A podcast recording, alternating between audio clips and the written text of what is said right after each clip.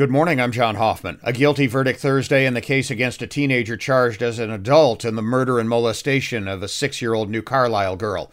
Now 16 year old Anthony Hutchins was found guilty by the judge in a bench trial of killing little Grace Ross nearly two years ago. The case will be appealed in an attempt to get it placed back in juvenile court.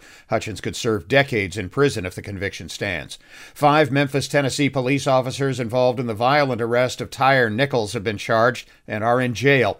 Nichols died in the hospital from injuries allegedly received from the officers during a January 7th traffic stop. The officers, who are also black, all face second degree murder and other charges.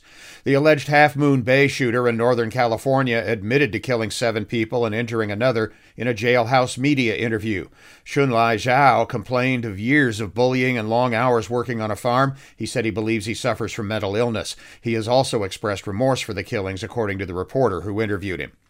Notre Dame women's basketball down Florida State at Purcell Pavilion last night 70 to 47. The Irish men host Louisville tomorrow at noon. In the Big 10, top-ranked Purdue won at Michigan 75-70. Michigan State beat Iowa 63-61.